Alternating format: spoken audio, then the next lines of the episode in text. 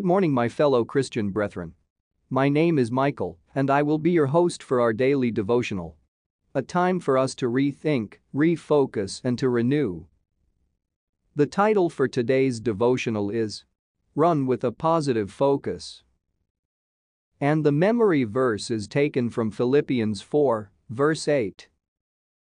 And it says, Finally, brothers and sisters, whatever is true, whatever is noble, whatever is right, whatever is pure, whatever is lovely, whatever is admirable, if anything is excellent or praiseworthy, think about such things.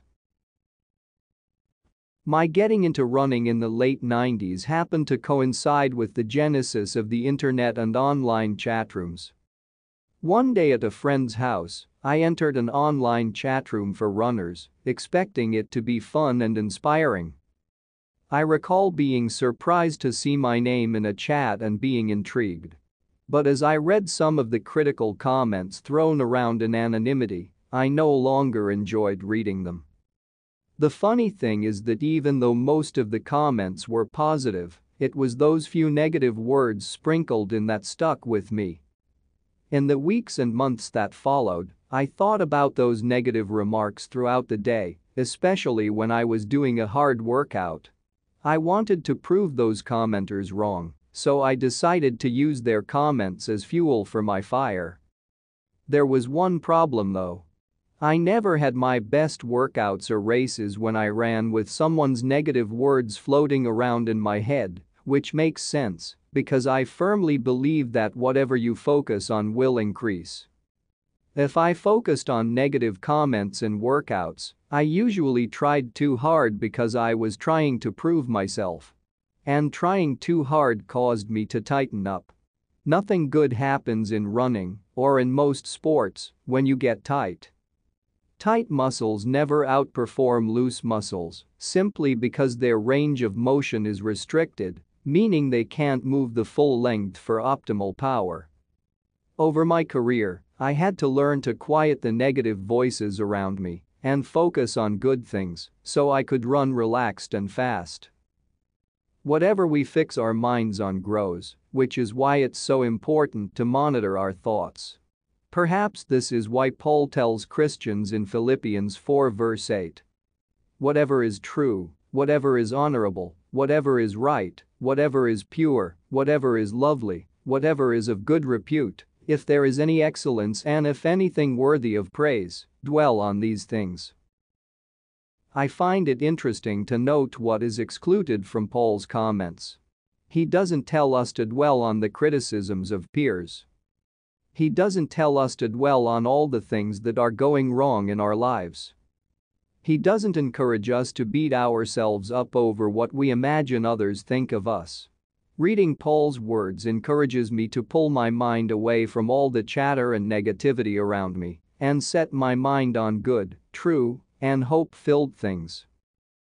I usually had my best races and workouts when I was just having fun, enjoying the sensation of running and the pain that comes with pushing myself, focused on living out my God-given mission. On those runs, I wasn't focused on what others said I was incapable of. I was focused on what God had shown me was possible for my life. The more I was able to set my mind on what God said, rather than on what others say, the more confident I became, and thus the better I ran. God's words are only positive, hopeful, and truthful, so setting my mind and heart on them caused positivity and strength to flow through my running and my life. God speaks to me and into my situations in different ways, but probably the way I lean on the most is reading His words in the Bible. I remember that in the nerve-wracking weeks prior to the 2003 NCAA Division I cross-country championships, which was the most important race of the year for a collegiate runner, but the one I'd seemed unable to get right the previous two years, I was reading my Bible one morning and came across this passage. He says, You are my war club, my weapon of war. Jeremiah 51 verse 20. I understand that athletics is not the context of this passage, But what it conveys is that God can inhabit us with His Spirit for a powerful and profound purpose.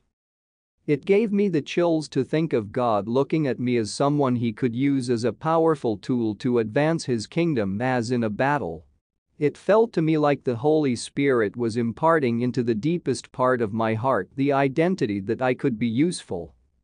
A few weeks later while I was running in the NCAA championships race, I remember repeating those words to myself. I am his war club, his weapon of war. I might not have been fighting an actual war that day, but there was a war inside my mind between the voice of the critics saying, you have run poorly at the NCAA championships every year you've run and the voice of God, declaring, you are my war club. Repeating the voice of God was the only way I knew to make the voice of the critics fade away. As a result, I had a breakthrough performance, leading most of the race and placing second at the national championships while leading my team to the title.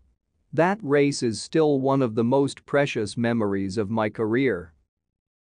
After I became aware of how the dwellings of my mind affected my performance, I stopped entering online chat rooms and reading internet message boards. I also stopped reading listening to, or watching any media about myself. To this day, I still haven't read any articles about me during my professional career.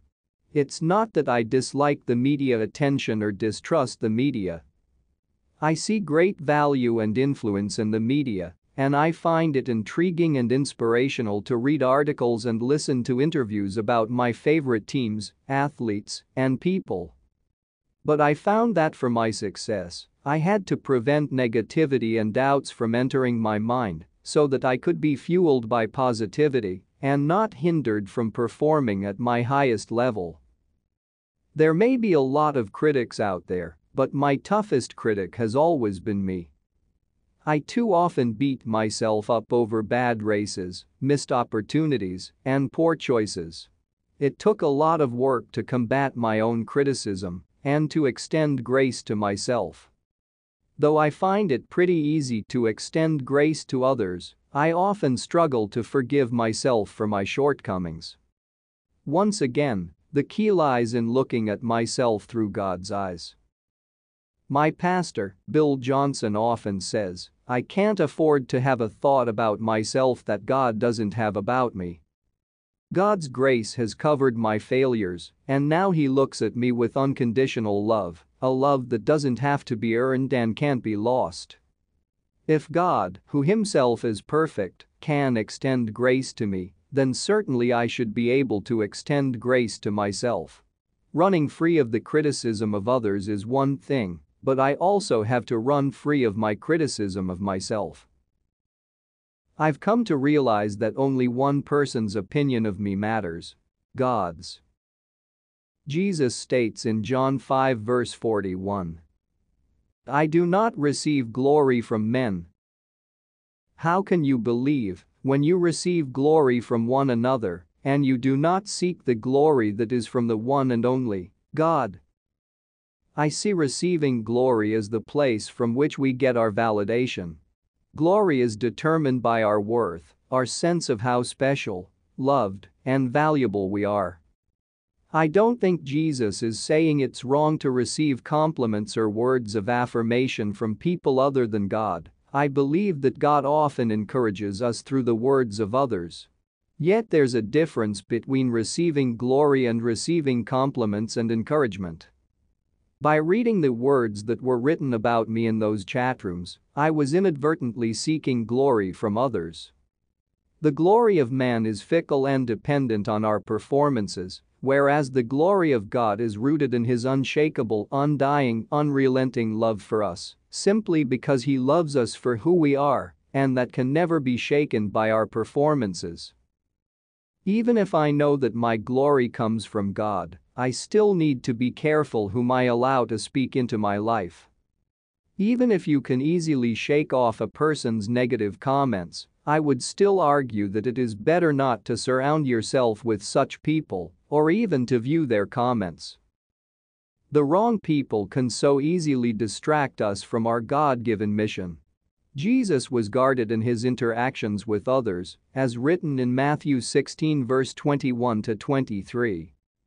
From that time Jesus began to show his disciples that he must go to Jerusalem and suffer many things from the elders and chief priests and scribes, and be killed, and be raised up on the third day. Peter took him aside and began to rebuke him saying, God forbid it. Lord, this shall never happen to you. But he turned and said to Peter, Get behind me Satan. You are a stumbling block to me, for you are not setting your mind on God's interests, but man's. Jesus was good at quickly identifying stumbling blocks that would trip him up as he set out to accomplish God's mission.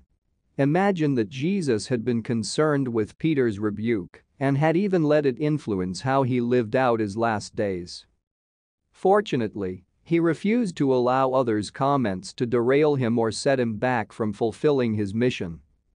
Like Jesus, we must be set on pleasing God and no one else. We can't become distracted by the comments of others, but we must keep our focus on His words about us and giving Him the glory. When I am running with this focus, I can have joy whether I'm having the best workout of my life or the worst one ever whether I'm winning a race or just struggling to finish. When the cheering crowds and the critics fade away, I can feel the smile on his face as he watches me compete. And as a dad of four girls, I get this. It doesn't matter what sport they're playing or how well they're doing, I just love to watch my girls compete. I love watching them go after maximizing their God-given potential I can't help but think that if I take such delight in watching my kids compete, how much more delight must God take in watching his children compete? So let us focus on the delight of our Father as we walk securely and confidently, hopeful that we are bringing pleasure to the one who created us for that purpose. Thank you for listening to our daily devotional program. If you like what you have listened, please consider subscribing to our channel so that you will get daily notification.